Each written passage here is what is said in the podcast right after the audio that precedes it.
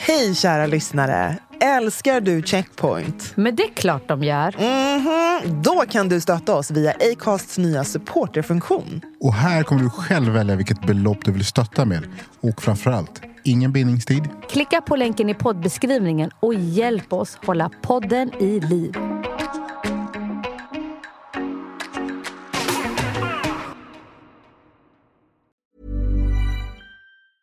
Many of us have those stubborn pounds that seem impossible to lose, no matter how good we eat or how hard we work out. My solution is PlushCare. PlushCare is a leading telehealth provider with doctors who are there for you day and night to partner with you in your weight loss journey. They can prescribe FDA-approved weight loss medications like Wagovi and Zepbound for those who qualify. Plus, they accept most insurance plans. To get started, visit plushcare.com slash weight loss. That's plushcare.com slash weight loss. Hey, it's Paige DeSorbo from Giggly Squad. High quality fashion without the price tag. Say hello to Quince. I'm snagging high-end essentials like cozy cashmere sweaters, sleek leather jackets, fine jewelry, and so much more. With Quince being 50 to 80% less than similar brands.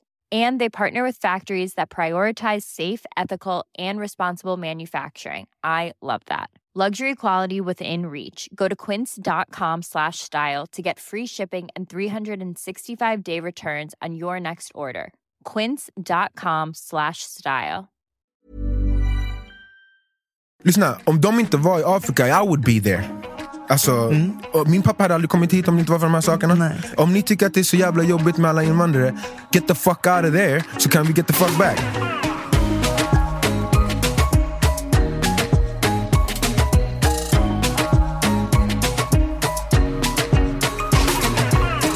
Välkomna till Checkpoint avsnitt 23!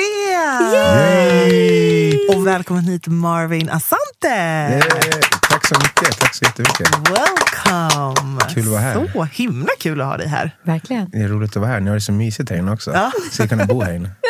Nej, men det är en ynnest att få sitta här och podda.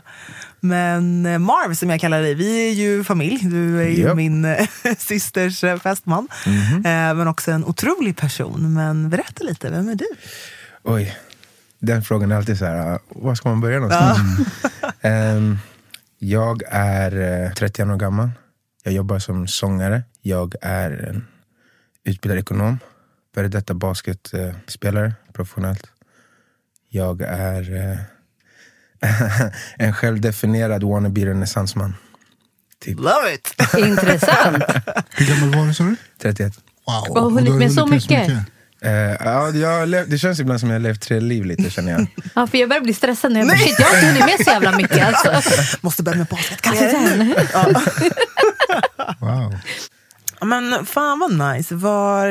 Men jag tycker din resa är så jäkla spännande. Och det är ju lite så att jag och Marvin är de som eh, brukar hålla låda på familjemiddagarna så att säga. Så att det kändes sagt. ganska naturligt att eh, bjuda in dig till vårt samtal. För att vi har alltid så jäkla mycket att prata om. Jättekul. Och spekulera och eh, ponera och fantisera. Filosofera. Ja men That's what I verkligen. do. Ja, exakt. Men skitintressant att bara höra lite. Jag tycker det är så spännande att du delvis liksom är ekonom. Du har ju gått på Handels, vilket inte alla har. Framförallt inte eh, om du är en minoritet eller svart. Det är ganska ovanligt. Men också är så enormt kreativ. Både liksom som sångare och... Men så här, berätta lite om hur det var att gå på Handels. Ja, det var... Som du var inne på, så är det- man är ju inte i majoriteten om man ser ut som jag och går på Handels. Jag skulle säga att eh, bilden som jag hade innan var ju så här, baserad på typ Snabba Cash. Liksom. Alltså bara, typ som han från nya eh, Snabba Cash-serien. Han, som, han som, vad heter han nu igen?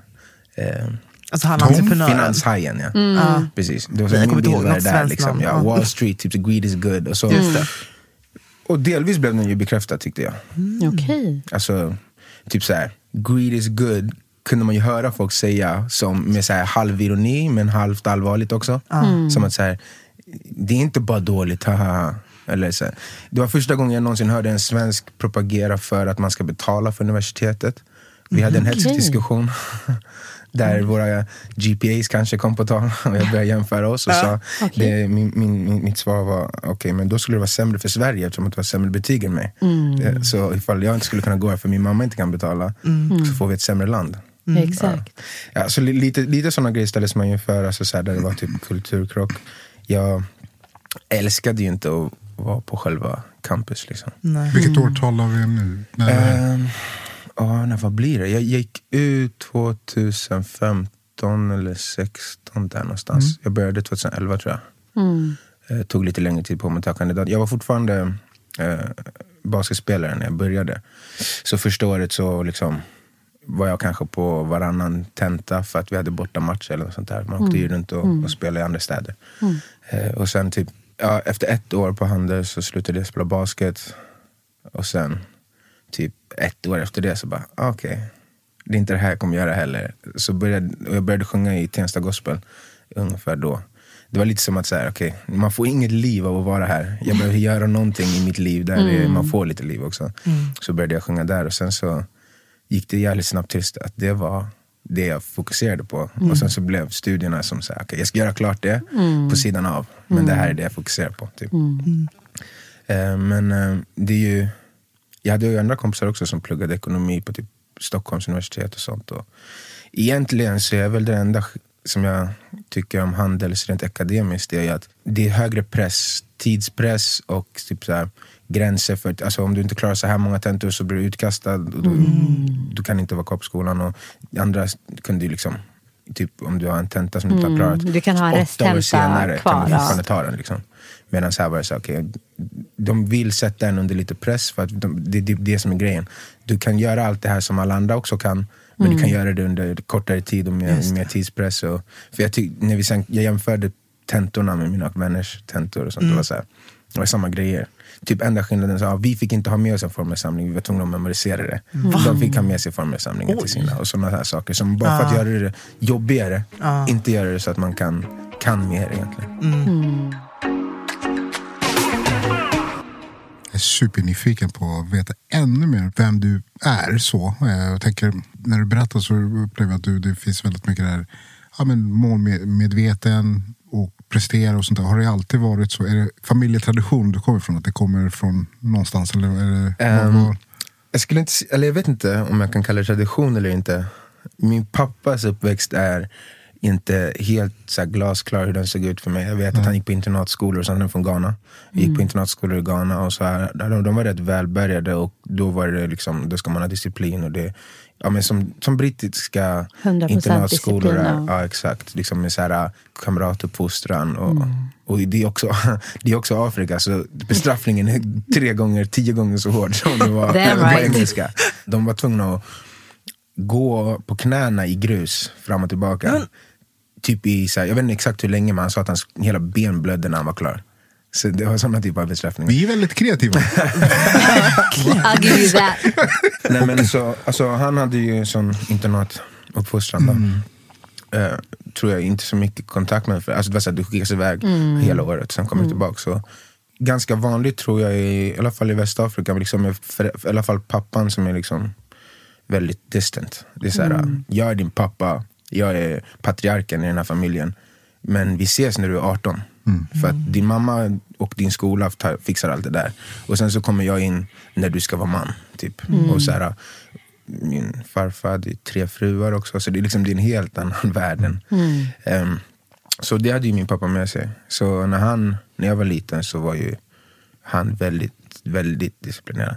Alltså, om, min, om jag klagade så var det så här, okej, okay, ska du klaga? Vi kan testa de sakerna jag fick göra. Liksom. Och så, så hade man inte så mycket mer att säga. Så, alltså, när jag var ju typ så här, sju, sex, sju. För min pappa var, hemma, var här när jag var, fram tills jag var tre, fyra. Och sen var han här tills jag var mell- mellan sju, nio, tio någonstans där. Och mellan ett till fyra så var det som vem som helst. Alltså, så här, Man är för liten för att ha disciplin. Men vid sju till nio, tio, då var det ju så här. Du ska vakna 06.30. Det är din tid att gå upp. 06.45 ska du ha varit på toaletten, duschat, borstat tänderna bla bla och stå utanför din dörr med bäddad säng och vänta tills jag säger till dig att du ska gå och äta. Såna här saker. Sen så höll han på att mixtra med olika såna här saker hela tiden. Så att det var så här, den kanske inte höll värsta länge. Och han fick färska nya idéer hela tiden. Men det var alltid liksom... Kan det vara den disciplinen han lärde sig från internatskolan? Att man ska följa Exakt. vissa tider? Och det var så? rätt militärt. Liksom. Alltså han, han försökte göra den här grejen vet, som de gör i, i, i alla fall i filmer i militären. Att de, så här, de ska bädda sängen, så ska han ta en krona och så ska han släppa den och så ska han kunna studsa. Exakt. Men min madrass var för mjuk så det gick inte. Drog. Han var okej, okay, det här var en sån sak som man testade. Som var okej, okay, vi, vi fortsätter inte med den. Men när, du, och när du reflekterar tillbaka hur han försökte uppfostra och sånt där. Tänker du att det var, eller vad är känslan? Too much, Positiv- eller- ja, eller precis. Var hamnar du någonstans i? Jag brukar säga att, för att han som jag sa, han flyttade till Ghana när jag var 9-10. Hade det fortsatt så hade jag blivit galen. Då hade jag blivit rebell tror jag. För att det var för strängt. Alltså, det var också så här, typ, du får inte gå hem till dina kompisar sent, du får inte sova över hos kompisar någonsin. Det var väldigt många olika saker som jag säger, det jag inte heller förstod logiken. Vad spelar det för roll? Eh, så då tror jag att jag hade sparkat bakut. Som det blev nu, så blev han som, när han försvann, då kommer jag bara ihåg det här idén av hur man ska vara och sånt. Och det formar lite hur man själv approachar det. Och så då när det blev mer som ett val efter att han försvann, då så har det varit till min fördel skulle jag säga. Så i den dos jag fick det så ser jag på det positivt. Hade jag fått mer så tror jag att det hade varit negativt. För att det är liksom lite too much. Eh, Men så ja, det, det, var, det, var, det började där liksom att för- då var jag redan rätt inriktad på så här, okay, man ska åstadkomma så här. Han var också en sån här person som, du vet, när han åkte, och min, mitt första eh, födelsedagskort som jag har hemma, från att han skickade från Ghana då, så stod det typ Son of Africa, live for a hundred years or more. Live, live till you can free the continent from the neo-colonialistic economical grip. Live, the burning spear of Ghana. Live for a hundred years or more. I love you my son. Tysch. När jag fyllde 18 ringde han och sa Alexander the Great conquered the world by 23. Get to work. Click. så det var såna här, så här värld jag växte upp i lite grann. Min mamma var inte så mycket sådär, mycket mer fokuserad på man ska må bra. Och, och han kallade bara henne jävla kommunist. Du, det, mina barn ska inte bli socialister, de ska tjäna pengar. Och, det, det, var, det var rätt mycket fokus på det. Liksom. Vilken blandning. Vilken blandning. Men alltså så här, äh, jag tänker bara, wow, alltså att få ett sånt, alltså att få ett sånt text på en postcard. Alltså vad gör det med dig i den åldern? Jag, jag kommer inte ihåg hur det var. Alltså jag vet att jag hade, alltid var så här. Hade, kände mycket press att jag skulle vara bra. Men alltså från mig själv. Inte så att jag var så här, jag vill inte göra dem besvikna. Utan det var så att jag anammade den attityden själv. Så jag själv var, jag kommer ihåg jag fick någon gång fyra fel av hundra på något så här glostest. Och blev helt galen. För att jag fick alltid 99 eller 100. Liksom, Alltid full poäng. Eh, Så det var mycket så här press, men det, alltså jag idag är tacksam för det, 100%. procent För att jag tycker det har lett till att jag, min hjärna funkar på ett sätt där allting är grandiost. Mm. Alltså var jag, när jag spelade basket skulle jag bli NBA-proffs. Det fanns inte. Alltså det, det var inte så här, jag vill, jag kommer bli. Och även idag när jag kollar tillbaka så känns det som jag var det. För att under hela tiden jag spelade så var det det som var min attityd. När jag gick på handel så skulle jag bli liksom finanshaj på Wall Street och jag skulle bli världens rikaste människa. Och nu när jag gör musik så ska det också vara världens största musik till slut. Eller något sånt där. Så, och det gör livet mer spännande. Jag, tycker, jag njuter av att vara målmedveten. Jag, tycker, jag ser inte det som något som tynger mig. Utan jag tycker att det spicar upp tillvaron. Var är du uppvuxen rent geografiskt? I, Eh, i- Skogås Ja. huvudsakligen. Eh, när jag var väldigt liten bodde vi i Tumba. Sen Skogås. Eh, och Skogås är ju så, det är liksom two sides of the track som vissa förorter är. Så fram till 15 i Skogås så bodde vi on the darker side of the tracks. Eh, Efter 15 så köpte min mamma ett radhus. Då hade hon ut, eh, utbildat sig färdigt och blev sjuksköterska och sånt. Så, så, med lite hjälp från eh, hennes mamma så kunde hon fixa ett radhus. Och då var vi on the other side of the tracks. Men där var jag bara i typ ett år. För sen flyttade jag till USA och spelade på high school. Ett år. Igen, med ambitionen egentligen att gå på college och allting. Men sen så blev det strul med visum efter ett år. Så då kom jag tillbaka och då bodde jag två år till där. Och sen så fort jag fick chansen så flyttade jag mig för mig 19. Och då var jag ehm, försörjde mig på basketen och sånt. Men vi har ju pratat lite framförallt om din tid i USA.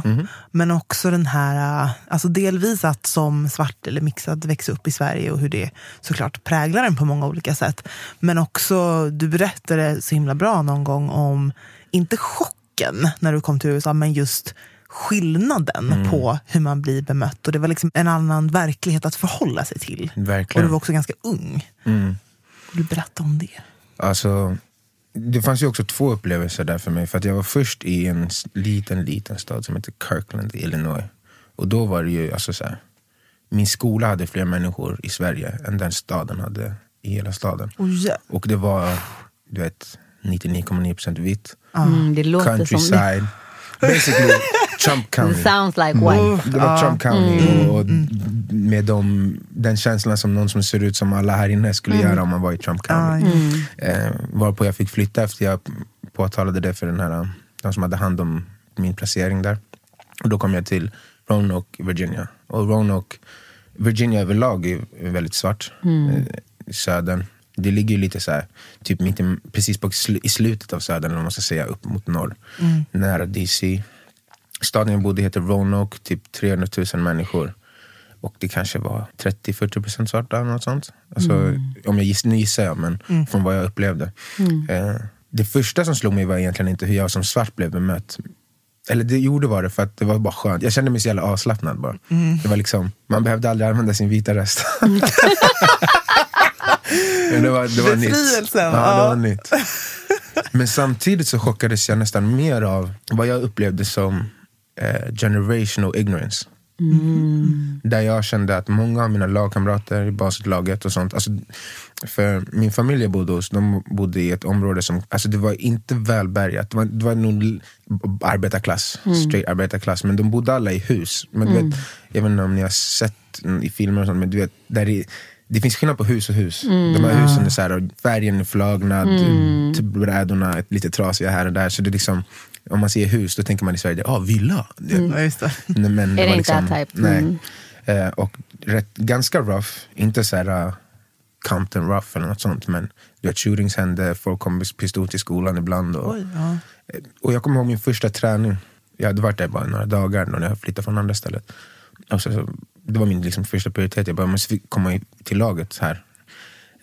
Och så tränade vi och sen så satte jag mig på en sån här gul buss. För de skjutsade hem mig från träningen. Och när jag satt där bak, alltså frekvensen av n-ordet i, i deras meningar. Det var det, var, det var det första som visade mig på att okay, de här tänker lite annorlunda från mig. För jag var fortfarande, min farsa satte mig framför Roots när jag var sju.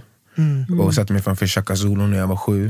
Du vet, och du vet, satt så här och bara, det här är världen, så här ser det ut. Du måste göra så här, så här, så här för att förbättra situationen för svarta. Det, annars kommer ingenting hända om inte vi gör det. Bla, bla, bla. Så det fanns, och jag såg på amerikansk svart kultur från Malcolm X, från Martin Luther King, Marcus Garvey-linsen. Där det var lite, enligt mig, en mer värdig kultur. I- Innan, kanske innan, innan crack eh, kom. Så tyckte jag att det var en mer värdig kultur.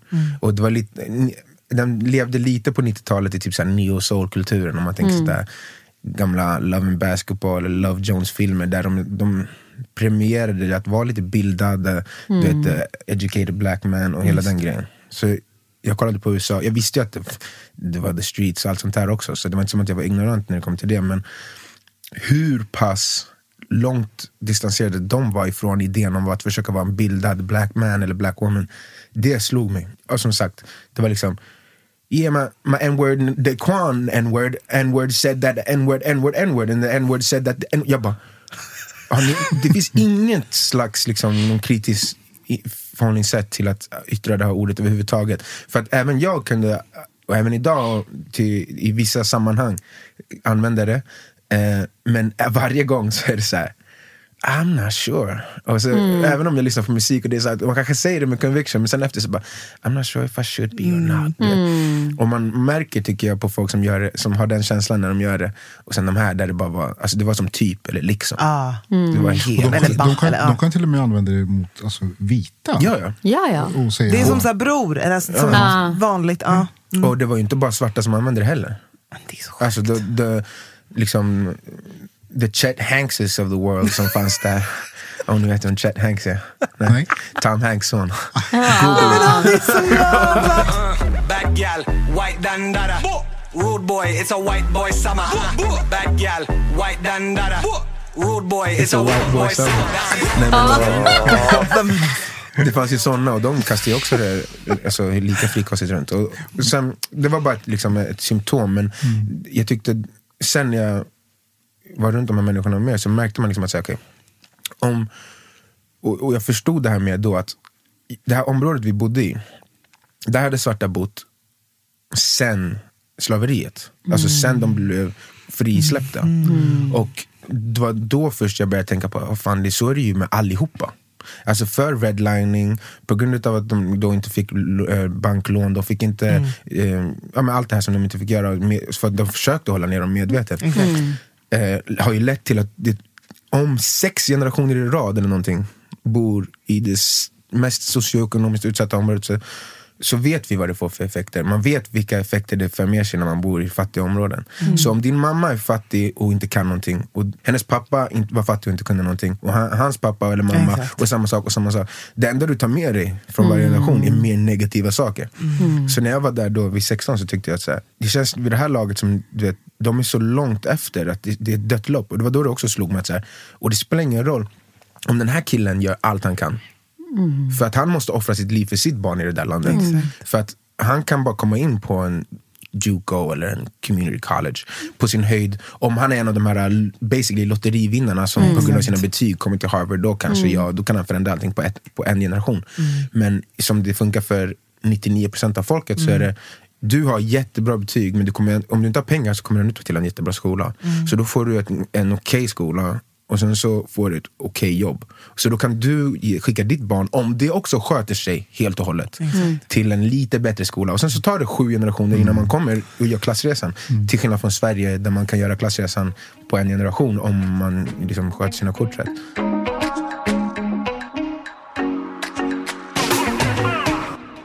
Vissa med utländsk bakgrund ehm, vill avse sig så mycket av sin kultur som möjligt Ja. för att bli så accepterade som möjligt. Verkligen. Och då när det kommer till allt det negativa som möjligtvis finns inom den egna kulturen, då är de de första att peka på det, de första att skrika högst om det. Och inte för att de bara godhjärtat vill att vi ska utvecklas som, som samhälle, utan för att de, vill, de är pick som vissa kallar det.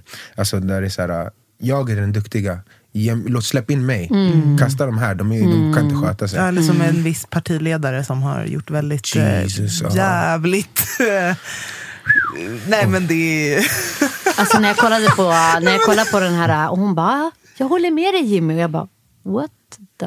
Nej jag har inte ens kollat för att jag visste att jag typ skulle kasta något på tvn. Nej men alltså jag var tvungen att kolla. Jag var tvungen att kolla. Hypnos. Mm. Ja. Nej, men det place. måste ju vara... Någon har ju en källare som i Get Out. De har ju Ja, bara ja. bytt hjärna i Exakt, henne. 100%. Nu fick ni en spoiler för den som inte har sett Get Out.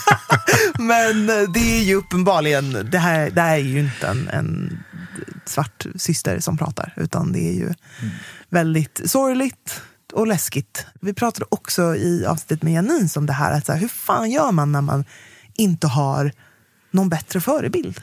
Jag, jag har inget svar. Hur ska vi excel in our blackness om det är det här vi, vi ser i media varje dag? Alltså jag, jag har tänkt på det en del. Alltså för att, alltså förebilderna föds ju ur någonting. Ur en, alltså de kommer ju från vår kultur. Och då, man, om de ska vara en positiv förebild, eller de ska vara positiva förebilder, så vill man ju se saker där de har använt vår bakgrund, våra motgångar möjligtvis, byggt det till styrkor och så ser man så här, så där kan man ta en väg uppåt som är honorable. Eh, men det som jag har tänkt på är att på grund av kolonialismen och slaveriet så finns det mesta av svart kultur inte kvar. Alltså, vad har vi för religioner? Arabernas eller de vitas? Vart är våra egna trosuppfattningar från, från innan? Hur ser våra skolor ut? De är byggda i, stöpta direkt efter kolonisatörernas skolor. Eh, vad är vår kultur? Om man kollar på amerikansk kultur, som vi pratade om innan, så har deras kultur blivit på, påverkad av den ekono- socioekonomiska situation de har varit i i 500 år kollar man på afrik- afrikanska kulturen så har den fått white savior complex, eh, kolla mot västvärlden, allting är bättre där. Varenda gång jag har varit i Ghana, Gambia, jag, eller jag har varit, alla afrikanska länder jag har varit som är svarta. Uff, alltså varenda gång så kommer jag träffa någon som säger I love white people, I love the West. I love USA. I hate Africa. I hate this. I wish I only want white women. I, want, I wish I was a white man. Såna här saker. Och det, det, man ser det genomsyra, i alla fall jag ser det genomsyra så mycket av den afrikanska kulturen. Där man har anammat, på samma sätt som amerikanerna har anammat the bad guy mentaliteten så har de am- anammat en underlägsen typ av Ah. eh, attityd. Inte alla då, då men alltså, om man kollar på de som inte har det så bra ställt. Sen så finns det de som har det bra ställt men de har istället lite mer så här, ah, vi är bättre än er för att vi har är som dem. Just det. Så här, vi, mina barn går i skolan i England och såna här saker. Så det, det som jag försöker säga är att jag tror att den här generationen och de framtida generationerna, det är vi som kommer bygga och, och designa vad det nu är som kommer vara black excellence. För black excellence har varit förtryckt i 500-600 år, så det går inte att kolla bak. Det som fanns innan, det är såhär, okej vi ska gå till Mansa Musa som var världens rikaste man för jag vet inte hur många hundra år sedan. Men det, det finns, alltså, de brände biblioteket där, vet, Alexandria.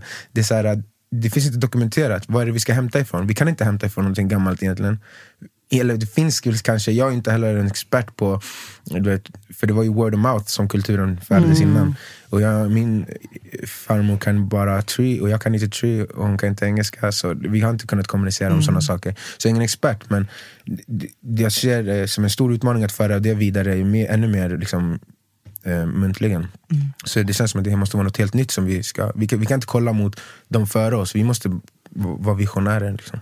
Eh, preach. Eh, Alltså 100 Men jag, procent. tänker, jag, tänker, jag tänker också på, du, om vi går tillbaka utan att jag är inte intresserad av att hänga ut henne eller prata om det partiet hur mycket som helst för att det talar sitt tydliga språk så. Men däremot så, du nämnde ju förut att du lyssnar på Malcolm X, vilket alla här nu tror jag kan skriva under på att det är, det är en av de som har inspirerat mig i alla fall och även fått upp mina ögon kring de här frågorna. Och han sa någonting som är så sant, så sant, så sant. Han var som före sin tid så det är helt fantastiskt. Och han säger det absolut vassaste verktyget de implementerade för att behålla oss svarta nere, det var ju divide and conquer. Exakt. Och det rasismen gör med det verktyget tror jag påverkar vissa än idag. Utifrån att, alltså för mig blir det väldigt tydligt genom hennes beteende. Då har de lyckats. Divide and conquer. 100 procent. Det finns en bok som heter How Europe Underdeveloped Africa. Som är väldigt intressant angående divide and conquer. För att jag menar, vi alla har ju sett eh, landsgränserna. Även det här är en till anledning till varför det är så här. Till exempel Ghana. Vad är Ghana? En koloni. Vad var Ghana? Ashanti. Ashanti, på det sättet som det var, det är inte kvar. Eh, vad var Sydafrika? Zulu. Zulu är ett folk, men Zulu-riket finns inte kvar. Ingenting av det som var finns kvar. Det enda som finns är de linjerna de har ritat upp. Och hur ritade de upp de linjerna? Genom att kolla, okej, vart har vi två krigande folkstammar eller mer? Och sätta dem i samma land. Så att då kan vi ta ut resurserna för alltid. Medan de håller på och Exakt. krigar. Och när det kommer till förra året och BLM och sånt, att min initiala reaktion var bara så här. This is all just bullshit. For real, for real. Alltså Berätta ingenting kommer mer. förändras. Berätta mer. Så här. Europa och resten av västvärlden äger Afrika. Tillsammans med Kina. Än idag. Mm. En, alltså, lika mycket idag som de gjorde när de koloniserade. Det enda Mm. skillnaden är att de inte officiellt koloniserar länderna. Men de äger ju fortfarande varenda business i varenda land. Så, om, Inte bara det, förlåt. De äger hamnar, flygplatser. Och Alla när länder resurser. inte kan betala tillbaka skulden exakt. som eh, främst då Kina har stått för, då stänger Kina ner hamnar, flygplatser och eh, landets ledare kan inte göra jack. Inte bara det. Jag, nu, kommer, nu vet inte jag om det här fortfarande stämmer. Men jag kommer ihåg att jag kollade upp det här, för det var kanske tio år sedan nu. Men att typ 10-15% av Frankrikes BNP kommer från kolonialskatt. Än idag. Alltså för att länderna betalar för att få vara fria. Alltså förstår ni då? Alltså, det Du får, här, du får inte ens trycka pengar i vissa länder genom att du får ett godkännande av Thank you. franska... Förstår du vad jag menar? franska Kolonialismen är inte över. Det är som bullshit. Och hur ska vi... Så här, rasismen kom inte från att de en- enligt mig, kom inte från att de kollade och bara "Ah, de här är äckliga, vi hatar dem. Den kom ifrån att de kollade på allt som fanns i Afrika och sa Exakt. we want that shit.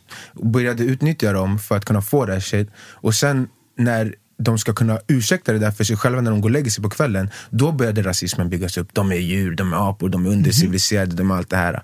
Och Rasismen är en biprodukt av kolonialismen och utnyttjandet. Och så länge utnyttjandet försvinner, äh, fortsätter så kommer de fortfarande behöva ha de här ursäkterna i sitt huvud. Det här är varför de är underutvecklade. Eh, utvecklade. jag menar om man går in på Twitter, man ser ju seriöst svenska män sitta och säga ni ska vara tacksamma för kolonialismen för att ni vi civiliserade er. Alltså det, är så här, det är den här We're världen vi lever there. i. Så att vi Vi sitter var här. redan civiliserade. Exakt. Men när, när, när, de inte, när de tvättade sig bara på lördagar här så, så, så, Mm. Nej men det så är hade vi sant. Nej, men det är sant. När vikingarna höll på att roffa åt sig och hitta andra runt. och beröva och, alltså, och sno massa skit. Så fanns det civilization i. Afrika.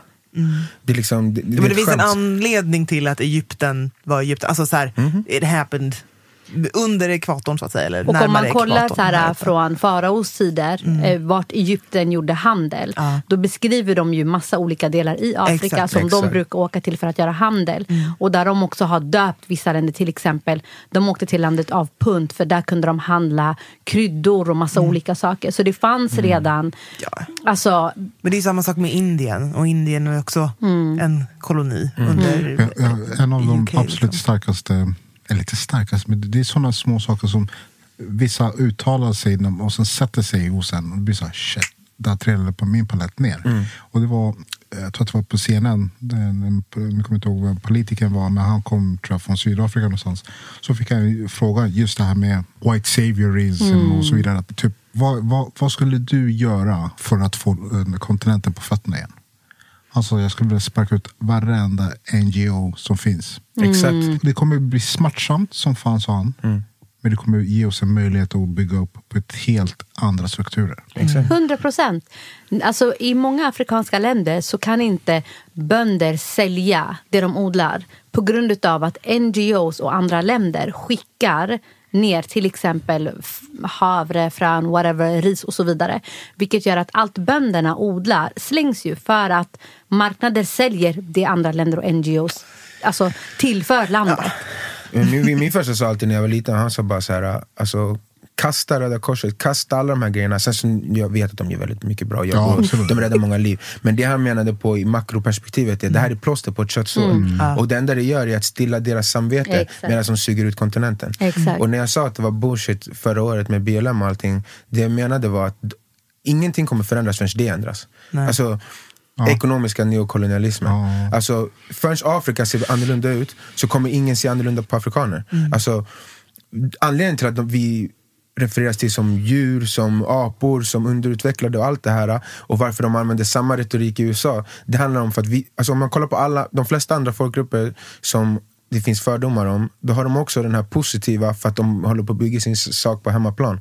Ehm, Yes, Japan, Kina, alla de här. Exakt. Ja. Du vet, och det är det här jag menar med att vi måste by- bygga vår egen nya kultur. Därför att vi har, när de kommer med det, vad har vi som svar? Det är såhär, ah, shit is pretty busy right now. Så Alltså. min tolkning blir att det är yngre generationer, det är det som kommer få till några förändringar. Framförallt på kontinenten tänker jag. Exakt. 100 procent. Och ingen kommer ge oss den. Nej, och jag tänker också så här, Revolution! Så, så, så det blir lite i väntan på att den här äldre generationen dör. För att de kommer aldrig släppa ifrån sig makten. Som vi sa, makten är, det är, det är en drog. Tittar vi på till exempel det valet som skedde i Uganda. Ja. Vi, har, alltså, vi har en president som är, jag vet inte, han, kan är närmare 90. 78. Ja, jag såg Nej, Men men- får jag alltså, bara peta in en tanke där? Har inte ni tänkt på att okay, de flesta afrikanska länderna, eh, befolkningen är mycket mer än Sveriges befolkning. Alltså Vi pratar miljontals i befolkningen som lever i poverty. Men ledarna lever med extremt mycket pengar. Men har inte ni tänkt på att varje gång det kommer en opposition som vill utmana ledaren som vill att folket ska kunna få ta del av rikets eh, rikedomar, pengar och så vidare så har ledaren oftast en armé skitmycket vapen för att kunna strida mot alltså, oppositionen. Och det här är saker och ting som white countries ger de här ledarna. För de vill fortfarande ha kvar ledare som stoppar pengar i fickan och i bankkonton i andra länder. Som ser till att befolkningen är fattiga och inte kan utveckla landet. Exakt. För så länge det pågår så kan de ta saker från vår mark. Patrice Lumumba. Sam, exakt det som hände med honom, det, det här är en light version av det. Och det här är grejen, alltså, det, alltså, bilden som vi lever i av vad som pågår är så straight up fucking bullshit. Alltså, han var ju Kongos, skulle bli Kongos liksom, första riktiga president. Det är svart på vitt fakta att CIA mördade honom. Varför? För att Kongo har mest naturresurser i hela världen. Ska vi på allvar låtsas som att, det är, vi vet att den är faktum, den har kommit ut. Ska vi låtsas som att det inte händer någon annanstans? Ska vi låtsas som att alla de här diktator, diktatorerna som är... Libyen. är- Jo, guld, Thank- gold thank currency.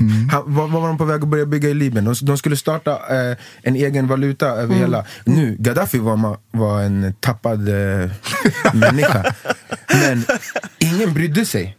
För att han var en tappad människa och torter- torterade sitt folk. Ingen brydde sig förrän han sa att han skulle börja göra en gold currency. Helt plötsligt så var han världens största diktator och, han, och USA och alla behövde gå in. Alltså, den dagen resten av världen allvarligt talat, de med- samvete, allvarligt talat är ärliga om vad som händer.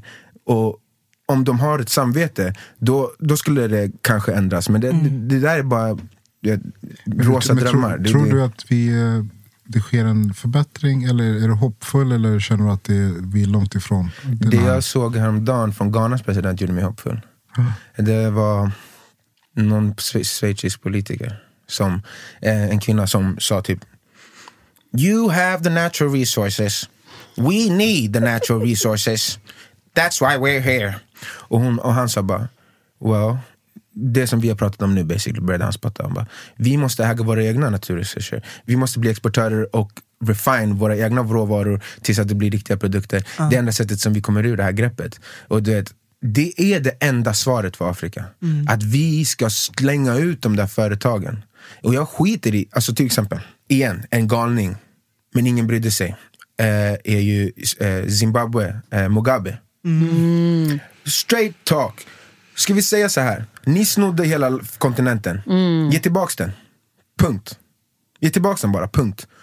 Annars. Det var det han sa. Och han blev Hitler i, i, i, i, väst, i västmedia. Nu, jag säger inte att sättet han gjorde det, att man ska mörda människor hit och dit. Men hur togs skiten? Och ni tänker inte ge tillbaks skiten gratis, eller hur? Så kanske man måste ta tillbaks den på samma sätt. Jag säger inte att det är det jag propagerar för, men om, ing, om vi allvarligt talat ska hålla på och prata om fucking bistånd och ekonomisk tillväxt, get the fuck out! Easy as that. Preach! Jag vill bara Alltså lägga kan på de det inte här. komma, i, komma och säga så här, flytta härifrån. Nej, det var ni som visade oss vägen hit. Alltså, nej, Nej, men alltså. Lyssna, om de inte var i Afrika, I would be there. Alltså, och min pappa hade aldrig kommit hit om det inte var för de här sakerna. Nej. Om ni tycker att det är så jävla jobbigt med alla invandrare, get the fuck out of there, så kan vi get the fuck back. Easy. Ut. Alltså, alla världens problem beror på de här sakerna. Så här, varenda land i hela världen, i hela västvärlden, sen typ andra världskriget, har trott att vi har levt i någon slags världsfred. Det enda som har hänt är, det har varit ekonomiskt krig mellan USA, Ryssland, Kina. Och alla andra oroligheter som händer överallt handlar om det. Varenda Tack. gång du kollar i tidningen och du kommer se "Äh, Li- Libyen hit, Syrien dit, där dit, där dit.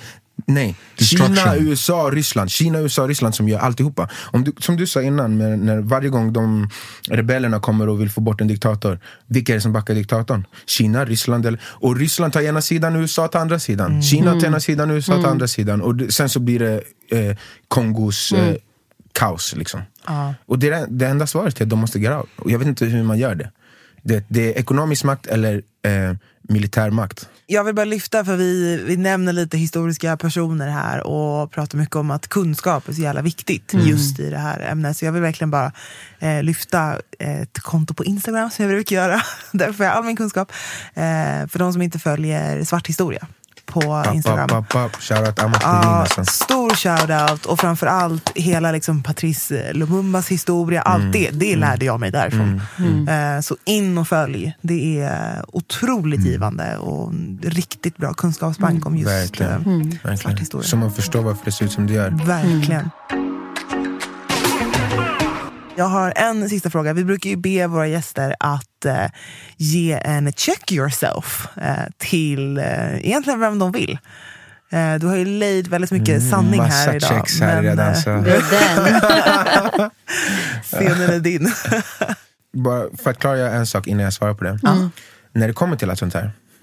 Jag dömer ingen på andra sidan så att säga. För att nummer ett, det här är en värld av makt. Det är det som är är spelreglerna. Om det var omvända roller så tror inte jag att vi hade gjort någonting annorlunda. Det finns inget inneboende omoraliskt hos de som har gjort det här. Vi skulle gjort exakt samma sak. Det vi behöver göra är att sluta vänta på att de ska ge tillbaks det. För att det är aldrig någon annan som ger såna här saker. Jajamän. Alla har alltid tagit det. Sen har de lyckats bygga upp en värld nu där de låtsas som att det är världsfred. Så därför får ingen ta tillbaks det. Exakt. Men, men sanningen är att, som jag sa innan, det pågår ett krig, ekonomiskt krig och vi måste börja ge oss in i det. Vi, kan inte, vi måste sluta sträcka ut händerna och vi måste börja höja våra nävar istället. Ja. Ehm, men ehm, så egentligen med det sagt kanske, eh, check yourself, gå till oss. Check yourself, gå till oss, apropå kulturen. Eh, check yourself, gå till oss för att vi ska sluta be om nåd. Och eh, börja, och inte heller begära makt. Ingen kommer göra det, vi ska börja ta makt. Och det enda sättet med, vi kommer göra det som ni säger, kunskap, eh, ekonomi. Och eh, med det kanske vi kan skaffa lite militärmakt också. Låtar! Sista Låtar. frågan. Vad är på repeat eh, hos dig just nu? Eh, jag tror han är nyzeeländare. Mhm. Tix heter han. Och låten heter Here Before. Mm. Akustisk soul-låt. Typ. falling, falling through these branches. I'm praying you got answers, Ja, den här veckan har jag haft, alltså jag har haft så jävla tuffa dagar. det, har varit, eh, det har varit tufft. Eh, Så jag har faktiskt haft eh, en Anna Diaz-låt på repeat som heter Det löser sig. Det löser sig, det löser sig. Mitt hjärta Jag tar hand om dig, allt för dig. Allt för dig, men det är så jävla den är underbar. Sån jävla låtskrivare alltså. Mm. Verkligen. Brandon. Jaha. Pop Smoke. Dior. When he raise the pulls, she like the way I When I walk in the spot, 30 on me, bike the club, niggas know that I'm paid. I got the cushion Dior. Rough. Den här Det är veckan blir alltid rough. Nej, men det är så här upp och ner. ja. Verkligen! Ibland är du så här jätteemotionell, ibland bara... Okej. I feel you. Det, fanns, det finns bara antingen eller också. I love you baby. Det, det finns inget mellan. Two, two settings. Jag älskar det. Eh, min den här veckan är eh, Justine Sky, Know Myself. Boy Nice. Ja, men alltså, otroligt stort tack Marvin. Vilket eh, jäkla samtal. Jag hoppas att ni som lyssnar har njutit lika mycket som oss. För det har varit Knowledge. ja, ja, verkligen. Tack själva. väldigt mycket Jättes, kunskap. jättebra. Väldigt fint att höra på Jag det. hoppas inte det var jobbigt att lyssna på, för ibland så Absolut blir man Nej, lite nej, nej, nej. up in arms över såna här frågor.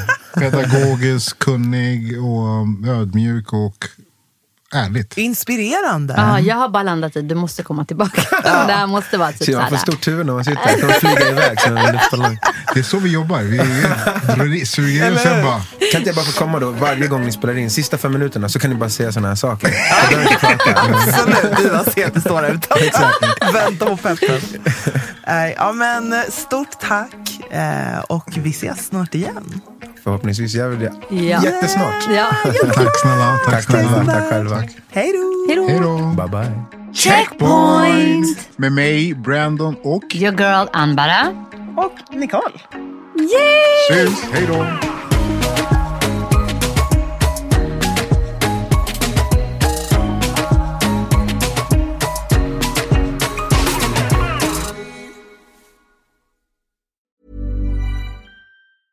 Planning for your next trip?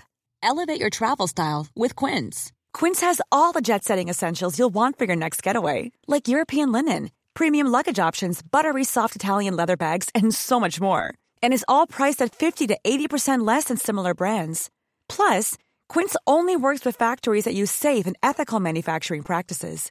Pack your bags with high-quality essentials you'll be wearing for vacations to come with Quince. Go to quince.com slash pack for free shipping and 365-day returns. Even when we're on a budget, we still deserve nice things.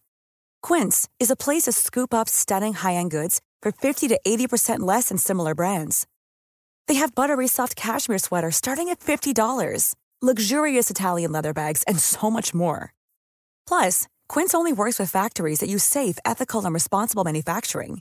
Get the high-end goods you'll love without the high price tag with Quince. Go to quince.com slash style for free shipping and 365-day returns.